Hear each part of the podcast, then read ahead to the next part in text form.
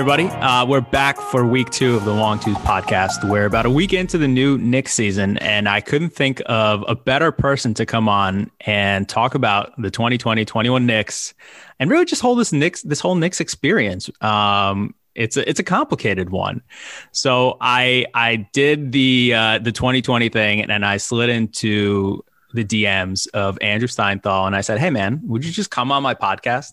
Uh, and that worked out. So coming on the podcast now, Andrew Steinthal, one of the co-founders of the Infatuation, a site I use regularly. Um, so I'm also very excited to just talk about your end of the business. But I, I guess Andrew, I mean, first of all, thanks for coming on. Uh, and the Knicks, you're coming off a big win.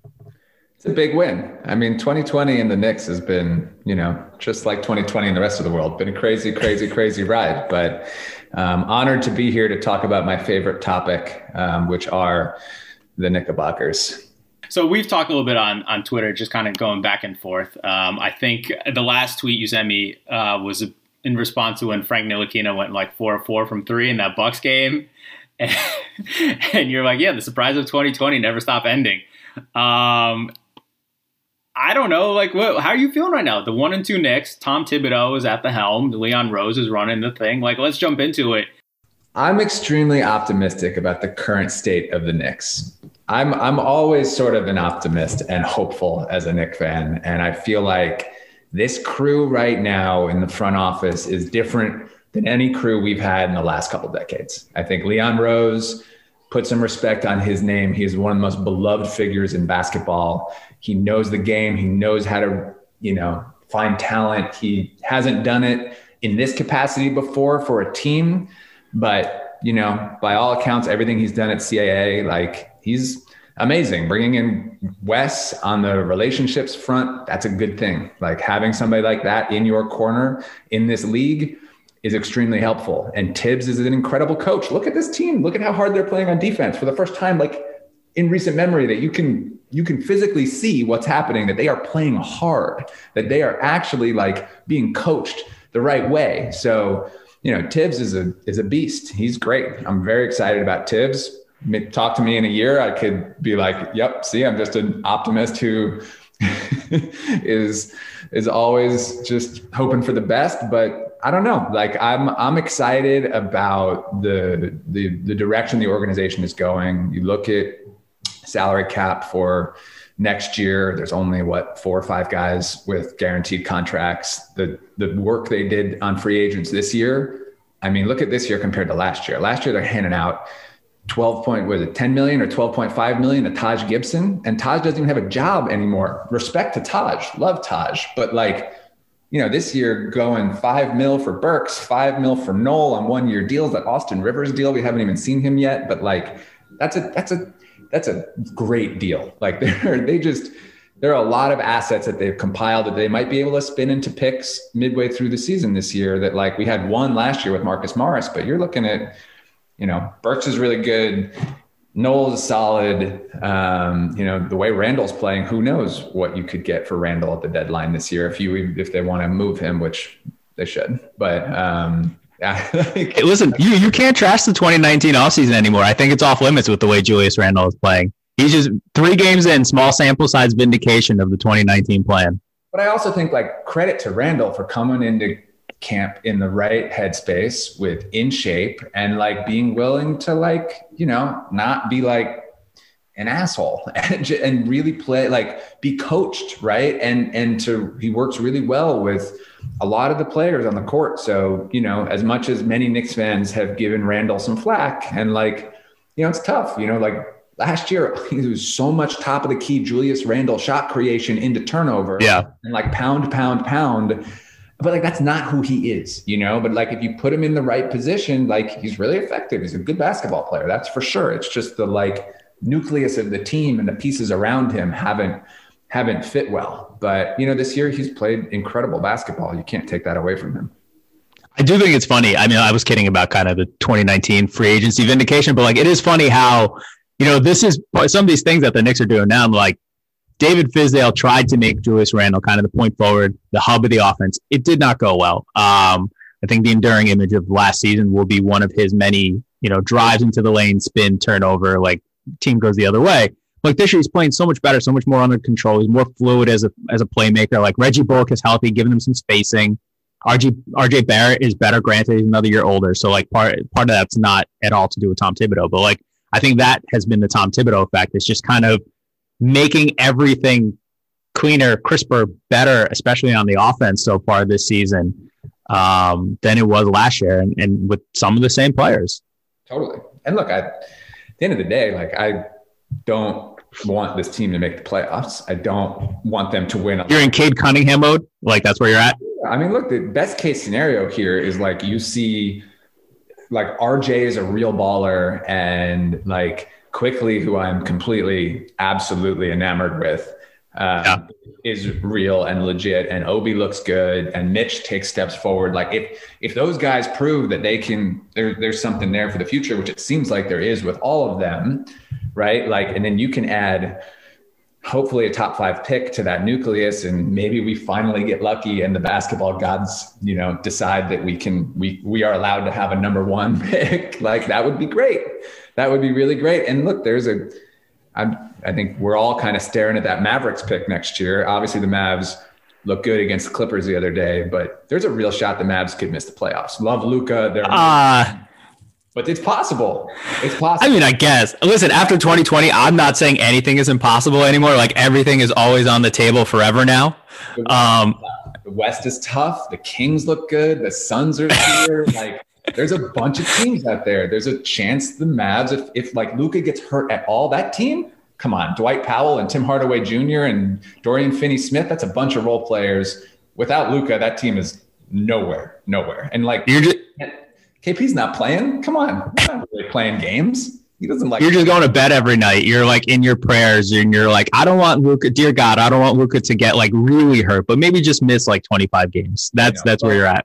Agree. I like I'm aligned. Never want to wish injury on anybody, especially Luka. Luka's incredible and want to watch him play basketball. But I'm more than happy for him to miss a couple weeks here and there and have the Mavericks miss the playoffs. Yeah, I mean, uh, I, I, think they get there. I think Luka's uh, too good for that team to miss the play, even in the West. I, but you know the, you know, I will say the the way that the 2021 draft is looking, like Cade Cunningham, yeah, sure, but also Jalen Suggs, uh, Jalen Green, Evan. I mean, not that the Knicks need more front court help, but like Evan Mobley's looking nice. Like, there's a lot of ways that this can go. I think more important though is just kind of the the way this team is looking pretty competent. Like again, it's three games. You know, they have a four game West Coast trip. We're or a road trip that starts tonight. We're doing this on a Tuesday afternoon. Uh, they they face the mighty undefeated Cavaliers. So we'll see how all of this goes. But like things are things are looking uh, just just competent for the Knicks, and like that's kind of interesting. Totally it's definitely interesting. They'll definitely get clobbered by a bunch of teams very soon, and then we'll be like, "Oh, they look terrible." But um, you know, I think overall, you can't, you just can't knock the like preparation, and you can't knock the hustle, and you can't knock the fact that like they have a game plan, which is more than they've ever had in, in a while, and it's exciting for sure. And I think the the game that just happened, I mean, the Buck should be, you know, we're coming off that like win against the Bucks, the, the Bucks need to really look at themselves in the mirror because if you're going to come in and get destroyed, you Nick were up 30 at one point. Like that's going in the that bad guys. Like that's yeah, that's that's not okay. And the idea that you're going to bring in respect to Bobby Portis, but that Bobby Portis and DJ Augustin are your like you know bench acquisitions for the season. I don't know about that. Yeah, I don't think it bodes well for the Bucks that the Knicks basically did the build a wall against Giannis thing and it led to a 20 point win. Uh, so if you're trying to like have that offense work in the off in the playoffs, like that, that's just kind of foreshadowing some bad things for them. No, but the, and then that that game, like, look, Elfrid Payton with the biggest fu to everybody in Knicks world ever. Um, well done, Elf. But him and Ntilikina going seven for seven from downtown together is never going to happen ever again in the history yeah. Yeah. I mean, are you more smitten with Immanuel Quickley or Obi Toppin right now? Quickley. Quickley's the great. Quickley's unbelievable. I'm totally enamored with Quickley. He's he's like everything the Knicks have needed in a point guard. Even though, granted, I've he's played a total of like 20 minutes, and these are the conclusions I'm jumping to. So obviously, take with a with a massive tub of salt. Um, but like he's really good. I mean, it's he he can run an offense. He knows how to run a pick and roll. He can pull up for a jump shot. He can get into the paint. He makes other players better. He creates space. He's able to kind of like move his body to create contact and get to the line. He does a lot of things that we haven't seen a Knicks guard be able to do in forever. And like that breath of fresh air is is amazing because we've been watching, you know, Dennis Smith and Frank. I love Frank. Like I'm a Frank truther, but he's not a point guard. And that's just that's the reality. Like watching Frank try and dribble is painful. Like try and break half court and like come to like figure out how to go, you know, east west when you know these guys go, you know, you, you watch a lot of the Knicks point guards just go from the top of the key from one side to the other. None of them can get to the basket ever. And having somebody who can actually break down a defense for the first time in a while and like not just break down defense and then throw up bricks or turn the ball over, but like break down a defense and create. And it's exciting. And I think Quickley, they clearly saw something with Quickley. They made moves to move up to get him. No, he was on nobody's radar. You know, like they really they they think they have something, which is exciting. So I'm I'm all in on on Quickley. I can't believe they're not making Quickley jerseys yet on the Knicks website. I'm ready to cop one for my son and my daughter. Um, you know, but they need they need to get on that. They got Obi jerseys, but they not got no Quickley jerseys. They somehow have Ivan Rabb jerseys up on the on the still website. Yes, they made him in the first place. I didn't know that Ivan Rabb was worthy of a jersey to begin with. That's what I'm saying. There, he's still up there, and he he he got a jersey, and it's still for sale without a discount. But what is discounted? Okay. Big pull from Knicks team store. The Frank Ntilikina kids jerseys, which I know you might be in the market for, on sale for fifteen dollars. I I, uh, I think by the time my my daughter is old enough uh, to wear jerseys, I don't know if Frank will be around uh, for her to yeah to wear one of those. Do you are, are your are your kids uh, Knicks fans? Are you letting them go down that path? Yeah, of course. I mean, I'm push I'm pushing basketball as hard as I possibly can to the point that they're like, stop, like you're annoying. And I am. But they're they're also like a little too little. But my my daughter is now she's interested because the games are on when she should be sleeping. So she knows that she can come and start asking me questions and like want to like engage around basketball to learn the game, to like pretend that she cares about learning the game because it will let her not have to go to sleep. Right. right. So like she and they'll do anything to not go to sleep. Right. So she knows how to get at me, but she's she's I I put a, a hoop up in my son's room and now all of a sudden without me even pushing them, they're like constantly like looking to play and figure out how to, you know, work on their shots. And I, I've been enjoying the fact that like, oh yeah, you know, especially during quarantine, you're in the house all the time in the apartment all the time that any opportunity for sport or game or things to do um, are big. So basketball has become something that my kids are starting to get into a little bit. So here, I'm going to run my theory by you, and you, you, tell me what you think. So my thought behind when the the Nets signed Kyrie and Kevin Durant was. I don't think it's going to help them that much now, like in terms of attendance, in terms of ratings, in terms of just getting more Nets fans. Like, there's just New York City is an is a Knicks town. Like, I, I think no matter how much you try to fight against that tide, it's just not going to happen. But I think maybe a generation down the line, like these p- kids now will be grow up to be Nets fans, right? Because they'll see Kyrie and KD. So if you're seven, when you're 17, you're going to be a big Nets fan. Are you letting your kids watch Nets games? Or are you just not going to let them even know the existence of KD and Kyrie playing together because you don't want them to possibly get swayed by Kyrie's handles and, and then want his shoes and go down this line? I'd let my kids watch any basketball they want to watch. they can they can make up their decisions for themselves. I think fandom comes from you know family in many respects, and or at least like who you're exposed to and what you're. I mean that's that's where my fandom came from, right? Like my family, my dad was a massive Knicks fan. Was going to Knicks games. Was born in the Bronx. Like that's I watched him he was obsessed with the Knicks. So I became obsessed with the Knicks. And I think that a lot of kids follow in their parents' footsteps. And I think that's also why the Knicks will forever be New York's team, regardless of who is on the Nets. And I have no problem. I think, I think the shift, there's definitely been a big shift as to like young people following players in the last 10, 15 years, as opposed yeah. to teams.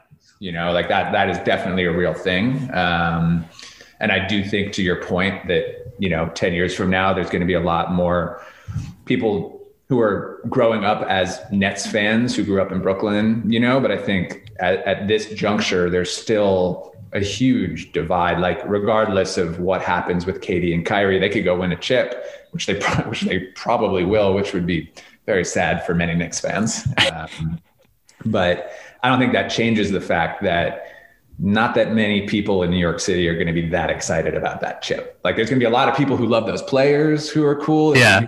10 people who originally loved the Nets in New Jersey. Shout out to Jonathan Forgang, one of my best friends who like actual Nick Nets fan, right? I have not met yeah. many of them, but like they do exist. And then there are some people who like adopt, who like live in Brooklyn and are big hoops heads who are like, yeah, the Nets, the Nets are dope. Like we, I'm a Nets fan. Like, you know, the stadium's near me now. So it, it's all good. But like the reality is, is that Knicks fans, we have I mean, the level of passion and like it, it's it's something that's been with us for a long time, especially us. You know, I'm 40, so anybody who missed the championship teams with with Frazier, you know, in the in the 70s, like that. We've been deprived. We were close, you know, and like we, we were hungry for it. And, you know, we grew up with that Ewing, Oakley, Mason, Starks. Like that stuff was unbelievable. And so if you experienced that and never got that championship as a fan, you you just you can't ever let that go. You need that. You want that. That's going to happen. And like the idea that any Knicks fans that grew up in that era would uh, would jump ship and become Brooklyn fans because of KD and and Kyrie is is ridiculous. You know. And I also am like happy, not happy, like I, getting KD and Kyrie and winning a championship with the Knicks wouldn't be like it. We'd take it for sure. We'd take anything. I was gonna say, like, I don't, I don't know about these qualifiers. You'd, you'd be elated. We'd take it, but it would be even better to like actually build a real team that was yours, a homegrown team that you then put some pieces into, but like sure. could actually run a business the right way. And you know, the business of basketball hasn't been run very well um, at Madison Square Garden for a while. Yeah, I was gonna, I was gonna say, I was gonna ask uh, what your first Knicks fans' memories were, and it's funny, like the '90s teams. Like I've talked to a bunch of uh, people who you know who are fans then and like are fans now, and I think there's some level of like angst and you know dissatisfaction and just frustration that there was no title in the '90s that came out of it, even though that was kind of like a golden era. And now they all look back on it, and that's like their halcyon days. Like th- that was the peak of Knicks fandom, and they would just kill just to have like a really good Knicks team for five years. That you know whether they make the, the finals or not. Yeah, I mean that's part of it. It's just like being in the playoffs, making deep runs. Madison Square Garden, just in general, that place is. There's no place better, especially when the Knicks are good and making making noise. Like man, like it's, it's place is electric. It's so much fun. It's just great. New York City comes alive. New, New York City is such a basketball town, so it's just Knicks being good is is so good for the entire vibe of, of, of everything as it relates to New York. So yeah, going back to having a team that people could be excited about and root for. I mean, look, like Linsanity was the closest thing we've had to um, to the 90 to the that 90s run in the last two decades. You know, I mean, like that that Linsanity moment was was incredible. Like that, that yeah. was really really amazing, and it was also part of the fact that it was so unexpected. You know, and it wasn't like any of it wasn't like Phil Jackson or Dolan had anything to do with that happening, right? It was just that like a series of things happened to give him an opportunity, and then that that all went bananas, and it was such right. a such a feel good thing, you know. And that was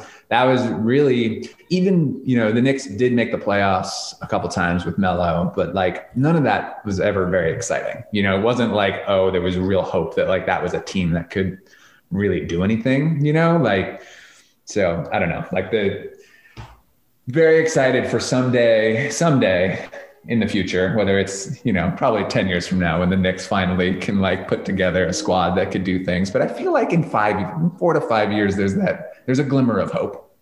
Your internal timeline, like what, when, when you're doing the calculus in your head, you're like, okay, these players are mature. We get more picks. We use free agency. What is the next year they go, they go back to the playoffs? What season are we looking at? I think they go to the playoffs in 20, what is, what is it, 2021, 21, 22. I'm going to say either 22, 23 or 23, 24. Okay, so by the end of RJ Barrett's yeah, I mean, rookie contract, you have to hope for, right? Like you, you assume that a couple of these guys can work out. You have a good young core, and then they can go add some some st- stud free agents that to a to a young core that's exciting, right? Yeah.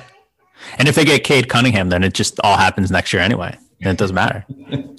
Who knows? That'd be, that'd be great. I would love to get Cade Cunningham. That would be really exciting.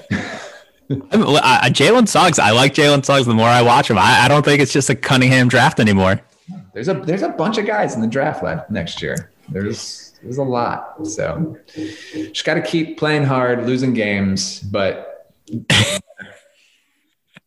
play hard, can't lose games, can't lose. Is that like the crappy version of the Friday Night Lights thing? Yeah, but then give the fans like one of these Bucks games every once in a while to be like, oh yeah, all right, this is there's something there's something cracking here and then there's of course like this like pipe like the worst case scenario but also like you can't be so mad at it right is the Knicks keep winning a couple games and all of a sudden they're in that like play in seed playoff thing pending on how this east shapes up because the east looks yeah i mean like you can't say much after three games of the season but stuff looks wonky with orlando looking good and cleveland dominating. Like it's just who knows what happens. I mean, this is a pandemic here. Like we don't know, like who's gonna miss time when for how long. Like I don't know what will what will happen. This is not a normal year. Like the Cavs can make the, the the like as a six seed make the playoffs, and I'd be like, all right, that's fine. That makes sense. Some stuff happened. Collin Sexton played well. Okay, I got it.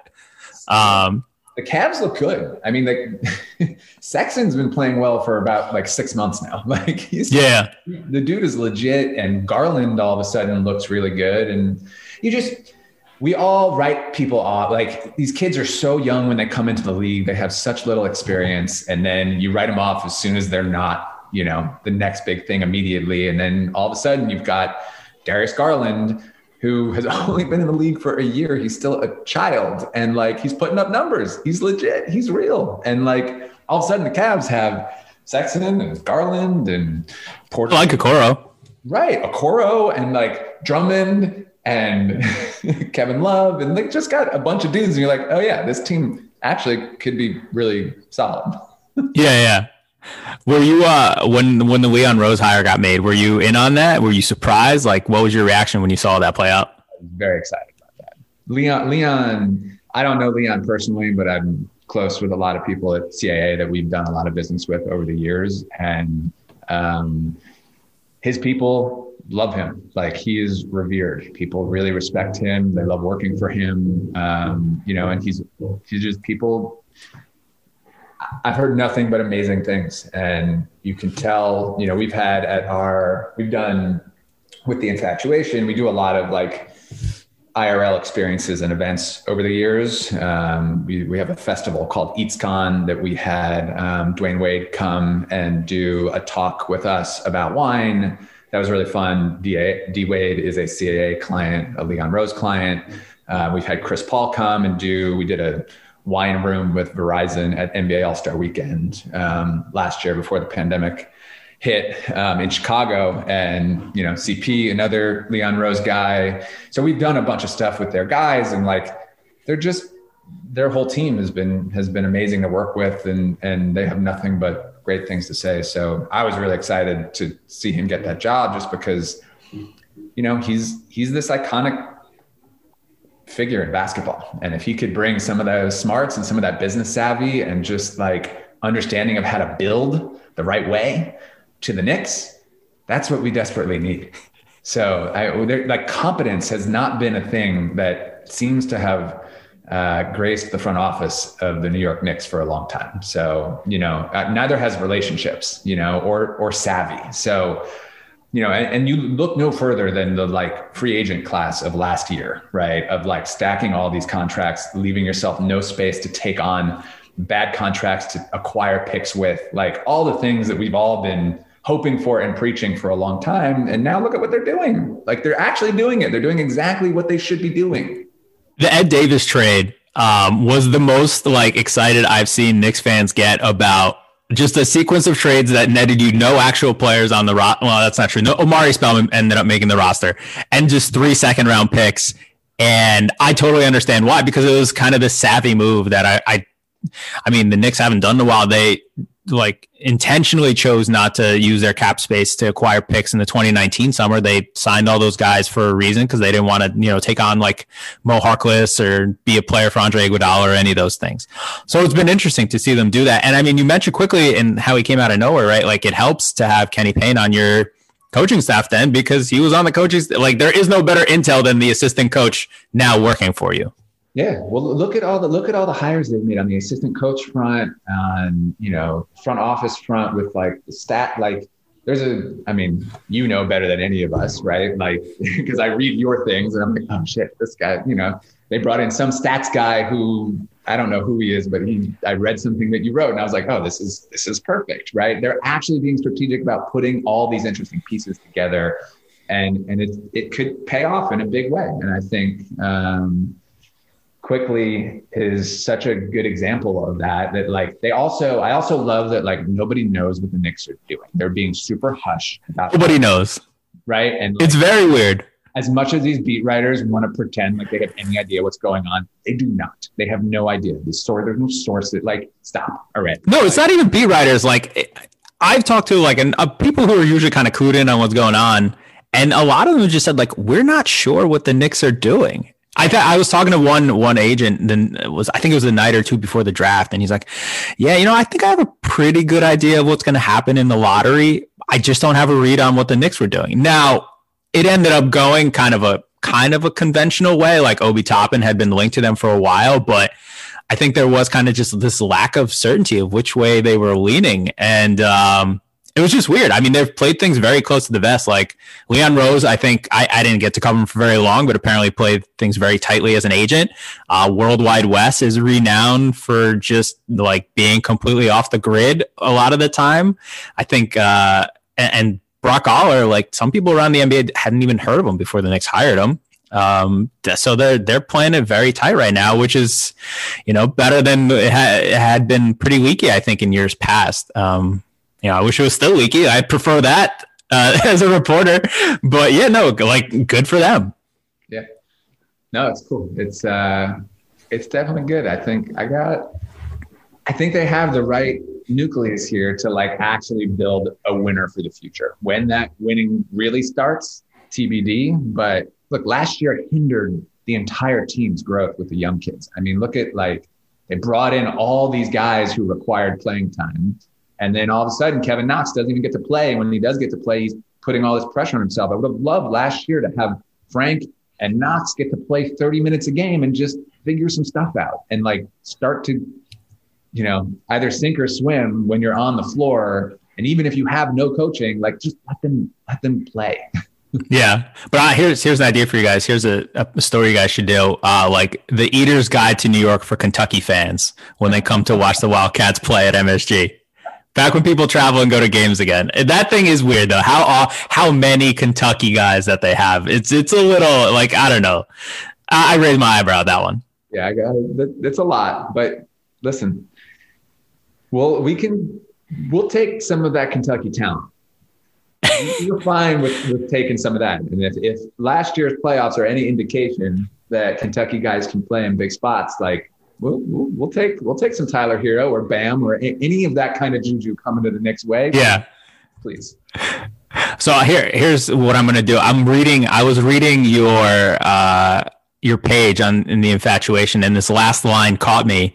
Uh, I don't know if you remember what it is, but it says his dream would be to own the Knicks someday. It's true. Uh, how close of a reality are you uh, to to getting there? That is nowhere near uh, close to reality that's uh, that is a pipe dream and a pipe dream that I don't think will ever come to fruition. Um, but you know what? Dare to dream, right? That's uh, that's why we're here. Is it? Uh, do you go to Knicks games often? Like, do you have tickets? Would you go pop in from time to time? Yeah, I go all the time. I've, I've had season tickets for a long, long time. I love going to the Garden. I'm there all the time. If anybody wants to ever holler at me, I'll I'll be there. I won't be there in the pandemic. I don't even know what's going yeah. I need to follow up and see. They had like.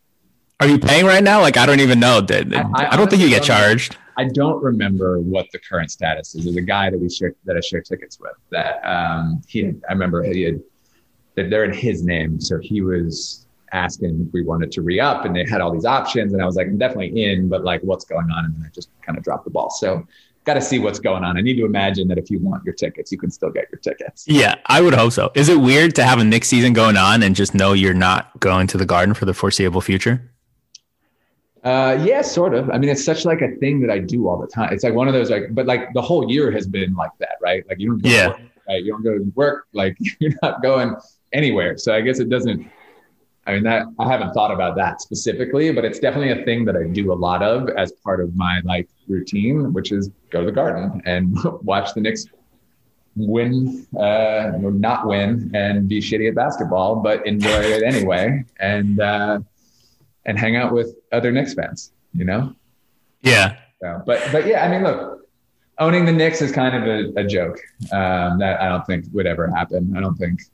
I mean I just would love somebody else to own the Knicks. I don't think you're the only Knicks fan I've heard that from. Yeah, there you go. so I mean, let me let me, I guess let me ask you. I mean, how did uh how did the infatuation start up for you guys? Like, how did this all come to be? Where you're you're co-founder of this like very popular, very well done website and app and everything else you guys do. You do events, like you do a bunch of stuff.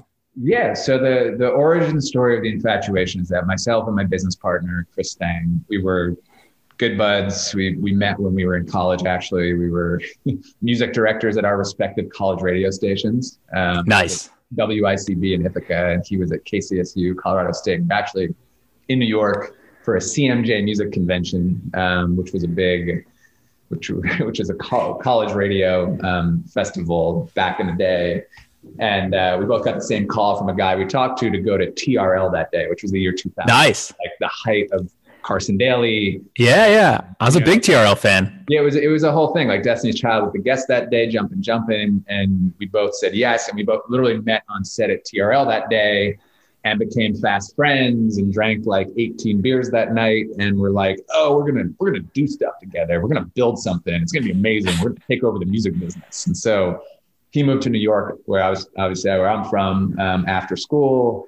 And you know, we both started rising in the ranks in the music industry, and um, you know that was kind of the dream. We'd always had this entrepreneurial spirit to like build something ourselves, and we got into the music business, you know, in the year 2002 when Napster was like peaking, you know, and the labels were like pushing Napster away. Yeah. It was a very interesting time to be in the in the music world, and our initial idea was, oh, we're going to have a record label. And once you get in the music world about that time, you're like, ooh, that's not a good idea. And so we, we kept, uh, we kept growing and building um, our own careers. I was ultimately the uh, VP of PR at Warner Brothers Records. And Chris um, was a VP of marketing at Atlantic Records. And, you know, we had these great, you know, dream jobs in the music business, but we, we had you know, we wanted to do something else ourselves. You know, when you spend your whole life kind of working other people's stuff, you kind of get the itch to like build something on your own. And um, we had a couple business ideas that we never really followed through on. And then, you know, we were the guys in our circles that like everybody came to for recommendations, you know, for bars and restaurants. I mean, everybody has yeah. one friend that they text or that they um, call when they're like, I got a date or my parents are in town or I just want to go like possibly meet somebody. And you know, in New York City, you're using bars and restaurants for all these very specific occasions, and and you need the right place for the right thing. And you know, whether that was before a Knicks game, you know, need a quick bite, you know, to go meet up with some friends, or like a spot that's open late after a Knicks game. Um, those are both very different experiences. And um, and the New York Times or Time Out or New York Magazine didn't, you know, while they covered restaurants, it was from the very like serious critical lens. It wasn't the like, you know, situational occasion based lens to like add value to the everyday person who's just like, I need X for X, you know? So we were like, screw it. We had watched Pitchfork and Music do it, um, where they were the voice of the people kind of coming in, being very honest and real about records. And they had built an amazing brand and ultimately were the most influential, you know, reviews website that could help break a record. We are like, why can't we do this in restaurants? Right. So we started writing. That's that's that's pretty lofty ambition. Like I like it. That was the that was the dream. Right. That the dream was how to you know we have opinions and people trust us at least our friends do so like right trust us so we just started writing and you know basically applied everything we knew about building a band to building a brand and it just so happened that that brand represented restaurant discovery and so we spent five years while we had our full-time jobs um, you know doing this on the side and hustling and writing, you know, going out to eat every like every other night. He and I would rotate writing a different review, and um, we did these things called Friday Fives, where we'd get like.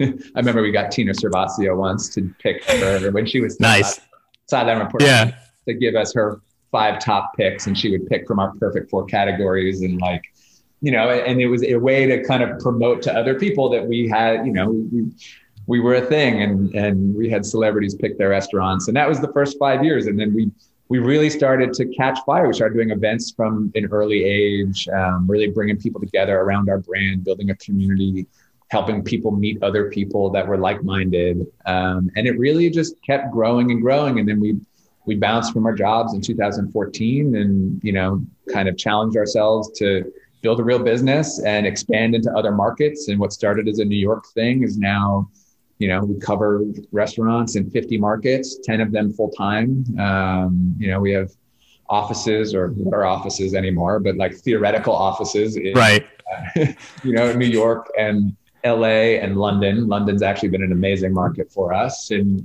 you know, we have a big business where we do integrated brand partnerships, which is the stuff that I run. Um, we work with brands like American Express and Don Julio and BMW and Verizon to put on digital experiences, IRL experiences, create content. I mean, at the end of the day, like just like the athletic, right? Like we have a really engaged audience of people who trust us, who, who like right. who who we become a part of their daily lives and who we have a really cool direct one-to-one relationship with. And you know, it's hard to reach those people and those audiences. So brands pay up for smart strategic ways to communicate with them in an organic and authentic way you know so we do a ton of events and big digital experiences and all kinds of stuff but at the end of the day like we're just trying to create value for people and help people make decisions on where to eat and drink well i mean i think you guys have succeeded at something that i, I find to be the kind of the most uh,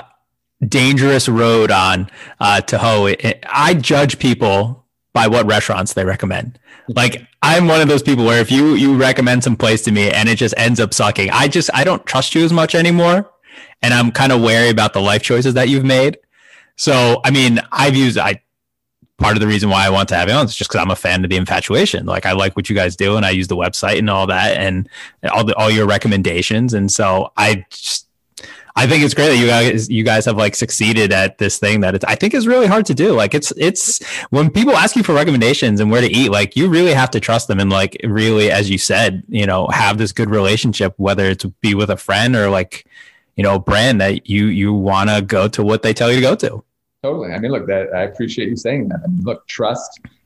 We've worked really hard to earn the trust of of an audience, right? You're never going to always agree with our take on something, but um, you'll know where we stand. And I think we've always been real about that. And you know, people people have needed somebody to just tell them what to do. You know, and yeah. that's you know that's what they want. People, you know, I when I go on the internet, I'm like, I'm trying to buy a new TV or something. I'm just like Wirecutter 50 inch. Right. Right, like just Wirecutter. I trust you. Tell me what TV to buy, right? And I think it's it's a similar thing. And it's like you know, with with a brand like the infatuation, like people trust our POV. We've always hired, you know, people that are like us that kind of came from different worlds. We never hired um, traditional food writers, and I think that's always been something that's been really effective for us. We, you know, we we really the people that write for us have always been actors or lawyers or you know folks who've worked in cosmetics or startups or whatever that have kind of switched their careers and and now are writing about restaurants and you know, it's interesting. I mean, look, obviously the pandemic has has changed a lot in this industry, and it's really been a tough year. It's really sad year for the hospitality industry, and just the lack of support they've received from the government, and just the whole thing. So it's going to be really interesting to see how this all kind of shakes out in the next next year or so. Um, but we really, you know, when we used to be more critical of like reviewing restaurants and all that, we shifted our focus this year to be more of an advocate for restaurants and doing whatever yeah. to support the hospitality industry and just, you know, obviously with folks opening, closing, being open different hours, offering different services to to consumers, like trying to stay on top of that stuff to report it so that we can, as best we can, support this industry that's going through a really really tough time right now. Yeah, I mean, I, I saw you guys kind of got away with away from your graded reviews, and like it's it's been really crazy to see the adaptability of restaurants. Like one of my favorite bakeries in Montclair, uh, New Jersey, ended up also turning into like a basically a grocery store for me from time to time. Early on, we were getting eggs and yeast and dough from them because they just had all this product, and that's how all these places are trying to survive. Um, I do need some recommendations about where to eat around MSG though, because the situation outside of like Pizza Suprema is pretty bleak. I think. Um, that that that area needs to get worked up a little bit. Yeah, that that that place, um, the whole area around the garden. Uh, it's hard to say. I mean, we need to. We'll do when you can actually go back to basketball games and you can actually go to restaurants. We should do a little section of this pod where we kind of recommend a different couple places um, once once the dust settles. Yeah, listen. In this, in this, exact moment, it's hard to recommend anything. No, no, no, no, no. I'm not asking no, but like people, I so like you know, scouts will come in, execs will come in, and they're like, "Where do you, you know, where do you eat?" And I'm like, "Well, listen, right by the garden, there's like one pizza place, and I can recommend like if you need a drink, I'll go around here, and uh, you know, the Korean food around there is pretty good." Yeah. Uh, but like I, am like I don't know. You need you need to go a few blocks away if you want to try to find some food around MSG because the situation's not great. Yeah, there's some gems though. You can there there there's there's there were a bunch of really good things. What what's open and what's available at this juncture, I'm not really sure. Yeah. Um, but like, if you do some work, you can have some good meals around MSG. But you do have to like really dig in and find find, find some some gems because you can only do pizza suprema so many times. Do you get people asking you all the time uh, for like advice on where to eat, and is that annoying? Are you just are you do you have like a go to spot you just drop now just to like end the conversation? No, I, I love the question. It's actually a really hard question to answer. It's like, what's your favorite? It's very hard. It's kind of like asking somebody like, who, what's your favorite album of all time? Right. Right. Like, you know, like it's just, or what's your, I don't know. It's, it's not, because it's all about okay, but like, what's the what's the circumstance? What's the situation? Right. Like, there's no like one size fits all. It's like, is it a is it a special occasion? Is it a slice of pizza? Is it a, a burger? Is it close to Madison Square Garden? Like, you know, there isn't just one thing. I, have always been a Momofuku Ssäm person. Like I, yeah, I, you know, I've spent most of my time in New York in the East Village, and especially when we were just starting the website and whatnot, I lived around the corner from Ssäm Bar, and like I I absolutely adored that place. Like that was my jam, right? Like I had all my all my picks were like perennially East Village picks because that's where I spent so much time before I had kids and moved uptown. And uptown, there's just not that much stuff that's that exciting, you know. So there's a, there's a place that I use that I, that I absolutely love in East Village called Upstate. Uh, yes. Upstate. Yeah. That's an infatuation classic. I absolutely adore that place. Tiny joint that just spits out oysters. That I remember the first time I ever went there had a great experience. The owner was behind the bar. And then I went in like a week and a half later and the dude recognized me and like called me by my name. it was amazing. It's just like one of those like neighborhood feels that you're just like, oh, this is this is beautiful. Like here, yeah, come here all the time. I feel like family already. and you don't get that, that much in New York, you know, like in the city. So it was it, right. love that. I mean, that's got to be really rewarding when like people love the places that you recommend. Like I said, I like I, I put a lot of weight on people when they recommend things, and if they hit, you're like, you know, you text them afterward, you tell them when you go there again, and it just becomes kind of like this little bond. Uh, yeah, this little bond between people.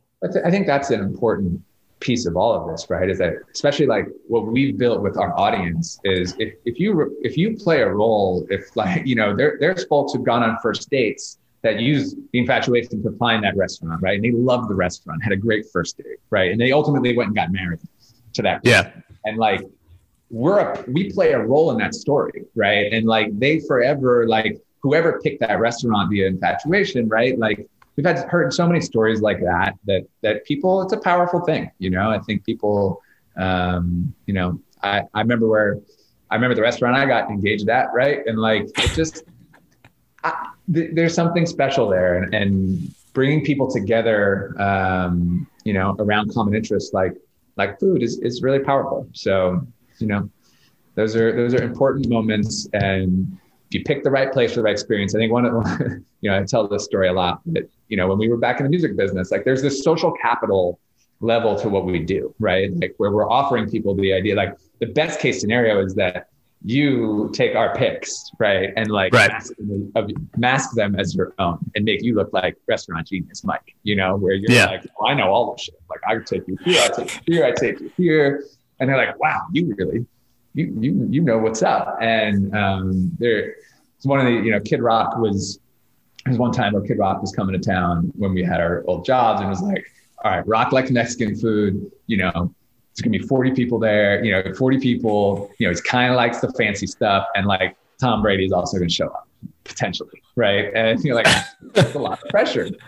And I remember what the restaurant was, but like, I just remember Chris telling the story once and he like, Rock came up to him at the restaurant, like, yo, you picked this? And, and he's like, he was like, yeah. And he's like, this place is dope.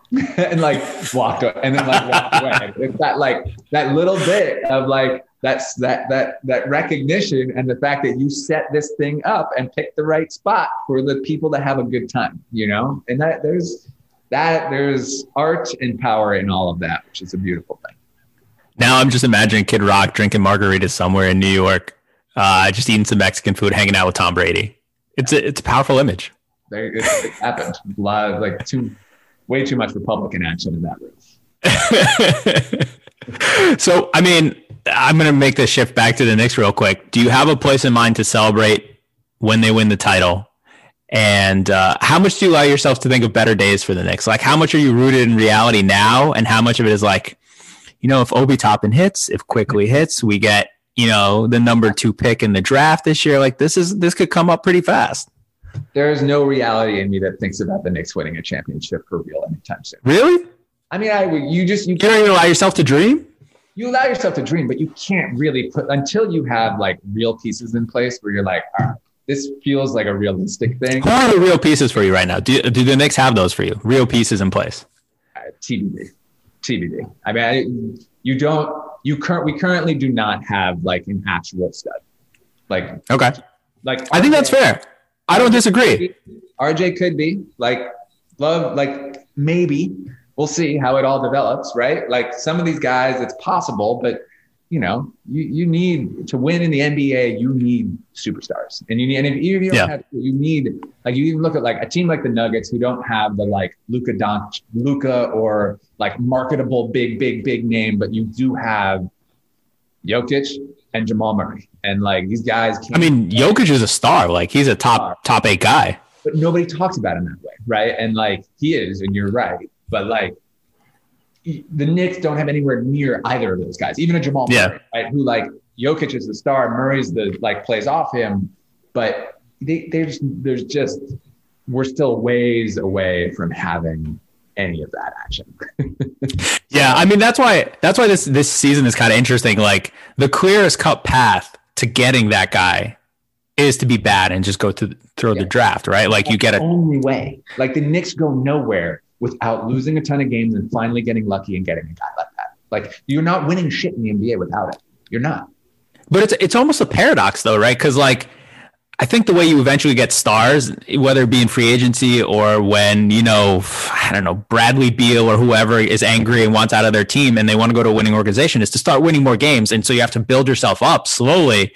But winning more games now comes at the cost of possible draft equity later. And I mean, the way the lottery is now, you don't need to be, you know, the equivalent of a 17 win. I think we've seen two teams with number six lottery odds win the lottery. Um, but like there, there is a trade off there, and I'm going to be interested to see how the Knicks navigate all that because they they can't just be bad forever, but they also kind of need to be mad uh, bad in the immediate future to kind of like yeah. get that guy. Just be bad for a couple more years, and then. But you get fired that way in New York. Who's the GM who's lasted by being bad for a couple years? Everyone gets fired that way. But not if there's a long tail plan. Like if there's actually a plan. Like the plan looks good this year. Let's see what happens next year. Like there, there's you got to believe that you need a stud. Like if you don't, if you think you're going to win basketball games without those kinds of pieces, then you're, you know, it's just not going to happen unless you're, I guess, unless a team like the Detroit Pistons happens again when they won with like Chauncey and Rip and Wallace and Rasheed and. Yeah, but that's that's an outlier. Yeah, like they, Leon Rose dominant team, the defensive minded dominant team.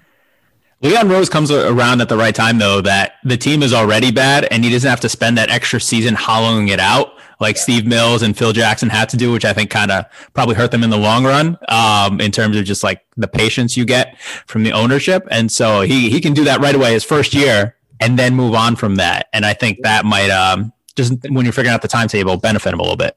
The Knicks financial situation right now is a mix. like that that's an accomplishment in and of itself, right? To yeah. Books look the way they look and to have as much flexibility as they do, that's great. Like that that is a really good thing. And you're right, Leon comes in at a great time. He was not really a part of that, but he didn't hurt it either this year. So that uh that's all good. Um, and I think, look, when you talk about the Knicks winning a championship and where I want to be, my like goal, I would love to open up a sports bar in New York that's like a half functioning sports bar, a half functioning like sort of Hall of Fame, like like museum, right? Like a like a museum, shrine, a shrine to New York City sports that isn't a place that like I just need to get a bunch of celebrity investment where like people are like, I just want this and I want to be able to come here, but it doesn't need to like make money, right? Like it needs, I need to figure out a way to just have it like be, like make enough money to stay in business, right? So that this is the goal isn't to like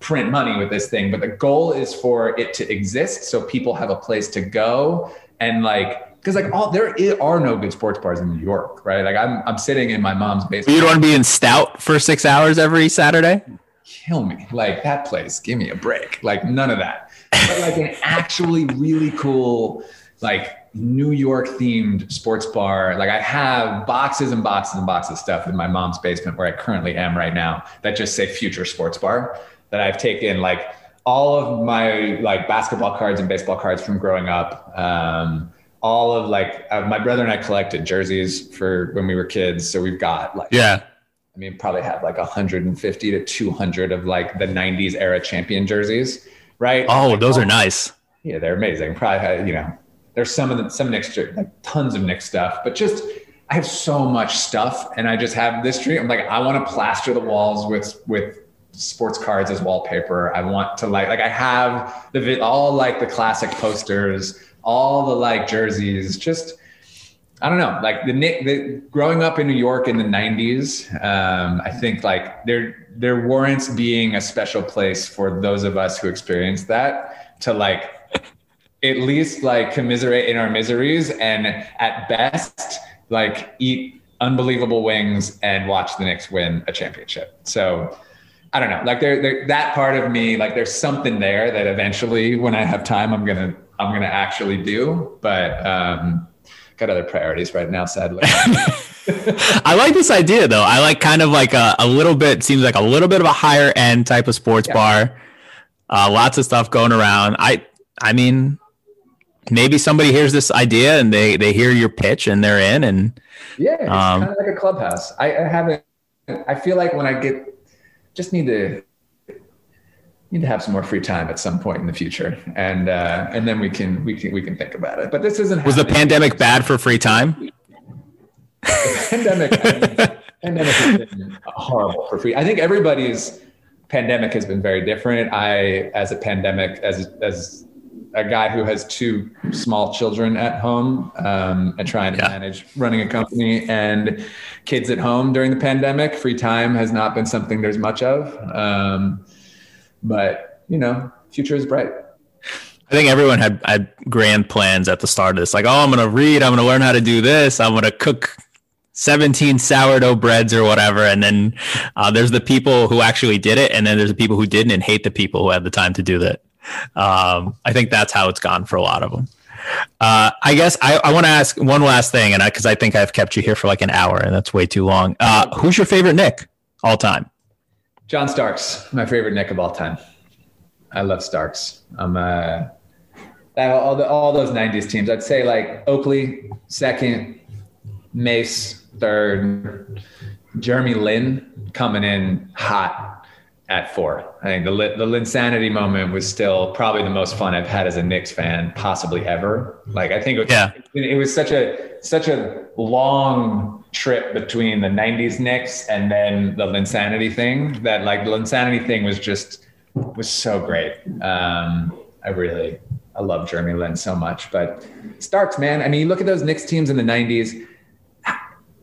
The fact they got as far as they did is impressive. I mean, they had like none of these guys, they had no talent other than Ewing, really. I mean, they just had a lot of guys who fought hard. well, Mason, hard. Mason was good though. Like he was great, but like I wouldn't say Anthony Mason was an incredibly talented basketball player. I would say Anthony Mason was a was a beast of a basketball player who figured yeah. out how to be effective with with his God given talents, which weren't. I mean, he taught himself how to. That jump shot was disgusting, but it drained from mid range. I mean, and he just bodied up. He was great. But Starks, I just love the Starks story. I mean, people want to hate on Starks and they blame him for the Knicks not winning the championship, which is insane because Starks is part of the entire reason that they got right. I mean, he was the engine and he just he wasn't that great, but he gave it everything all the time and like got in people's faces and played hard and represented New York so well. And the whole idea of a guy who at one point was truly bagging groceries to bumping around from team to team to team to finally getting a chance. And for someone like Pat Riley to come in and coach him the way that he did, and for him to help almost win a chip. It's wild. Yeah. Him an all-star. I mean, Starks is the best. I love Starks. That's my guy. Yeah, I mean, you mentioned the Pistons. Like, if that if that Knicks team ended up winning a title in '94, yeah, Ewing was the number one overall pick, but like the second and third best players would have been, like you said, a guy who was bagging groceries, never got drafted, and another one who had to be like found out of the CBA and Anthony Mason too. So like that would have been just a crazy roster building win for them too.